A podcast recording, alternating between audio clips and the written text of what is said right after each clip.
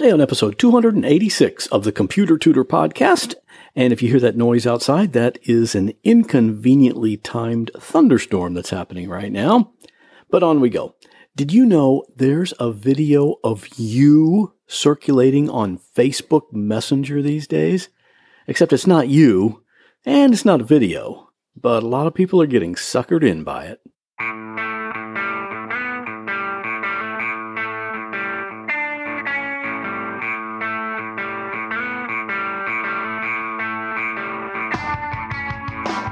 Welcome to another episode of The Computer Tutor tips, tricks, and advice from a computer pro without all the tech talk. And now, here is your computer tutor, Scott Johnson. Well, welcome back to the Computer Tutor Podcast. I am your personal computer tutor, Scott Johnson, and I'm here every Monday morning to show you how to do cool things on your computer. And we don't talk in that techie mumbo jumbo around here. We just talk in plain, regular English. And usually this is where I say, my primary business is computer repair. That's true, I guess, but really, to be more accurate, I would say I help computers to run better and faster. If a computer's broken or won't boot up, then obviously repairing it is what makes it run better. But if your computer is kind of running okay, but you want to make it faster or more reliable, I have ways of doing that too. If you want to find out more about any of these things, get in touch with me. You can call me at 727 254 9078 or email me at pctutor at gmail.com. And today's tip can be seen at my website if you go to computertutorflorida.com forward slash 286. So let's get started. Lately, I've been getting a bunch of Facebook Messenger messages. And since I'm always on the lookout for scams and malware that, you know, that's trying to sneak into computers, I knew it was a fake the first time I got it. And that was confirmed even more when I got the exact same message from several other people. It's really sad when something is so stupid and so obvious and it still tricks a lot of people, but hey, that's just the fact. The scammers don't have to be very creative, I guess.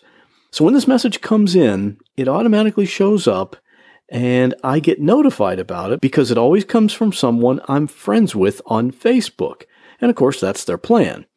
And as an aside, I don't know if you're aware of this or not, but you might have messages that people have sent you and you haven't even been notified that the message was there waiting for you to read it because you're not friends with the person that sent it. If you're not friends with someone, they can send you a message, but it doesn't just pop up in front of you. You have to go find it. And in order to do that, you open Facebook, then over on the left side, click on Messenger, then click on the little gear icon in the top left and choose Connection Requests you might see some messages there. And if not, go just one step further and click on See Filtered Requests. That's where Facebook puts messages from people that aren't your friends, and that's based on the assumption that they might be spam, which in a lot of cases they are, but sometimes they might be from someone who's actually trying to contact you for a good reason, so you might want to get those messages.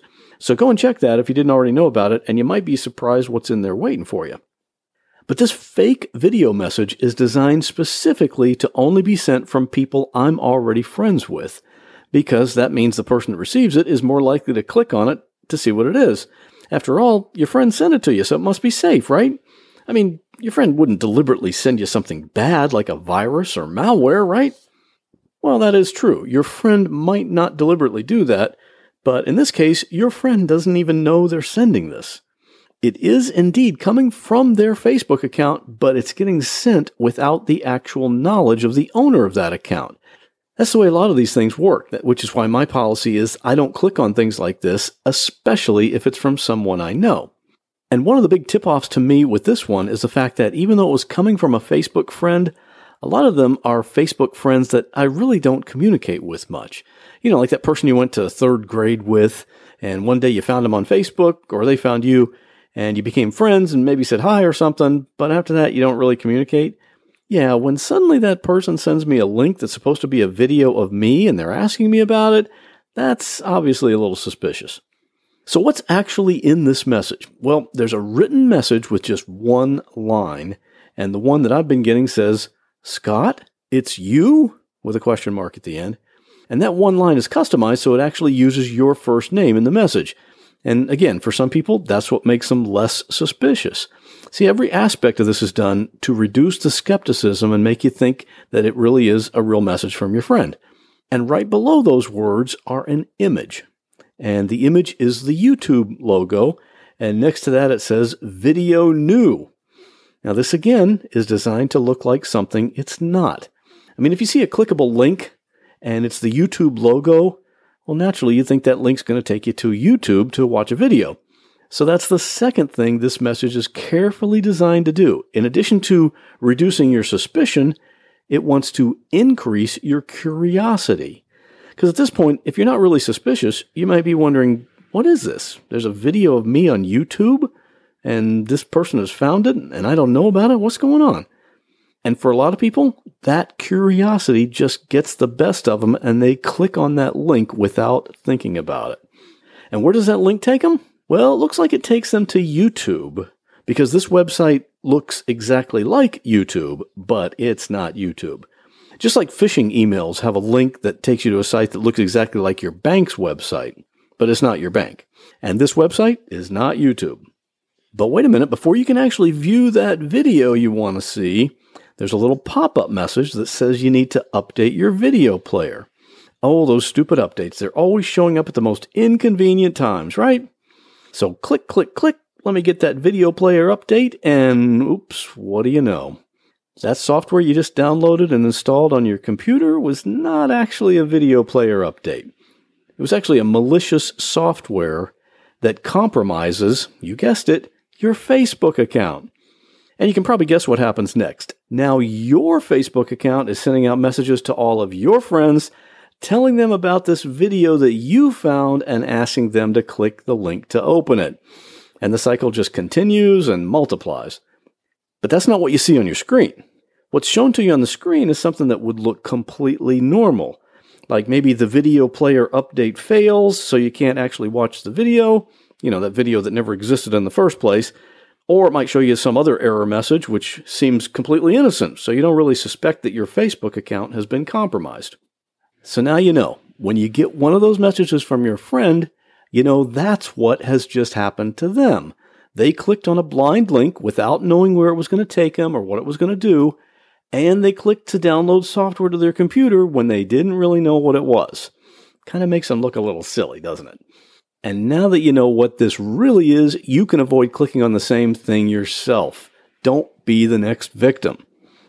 And by the way, if you've already clicked on something like this, maybe not this actual fake Facebook message, but something that's installed some bad stuff on your computer, I can take care of this and get your computer all cleaned up, and I can do that remotely so you don't have to bring it anywhere. Just give me a call. And wow, you guys are coming through with the Amazon purchases. If you're new to the show, that's how you can support this podcast by shopping at Amazon through my affiliate link, which is computertutorflorida.com forward slash shop.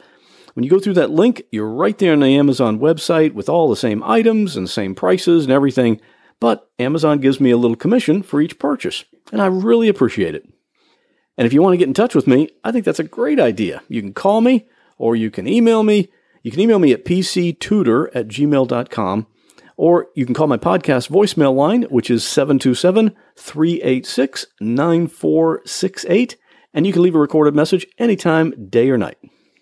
And that'll do it for this week. As always, I'll see you back here next Monday morning with another computer tip.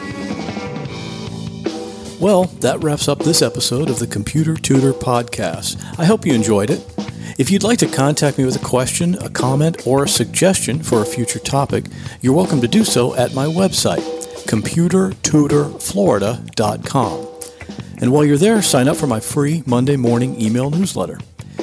If you have a computer problem, give me a call at 727 254 9078. In many cases, I can take care of a problem remotely, so it doesn't matter if you're here in Florida, up in Maine, or way out in California.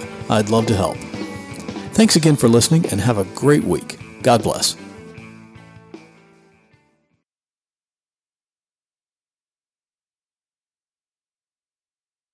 I stay up all night trying to remember if I have insomnia or amnesia.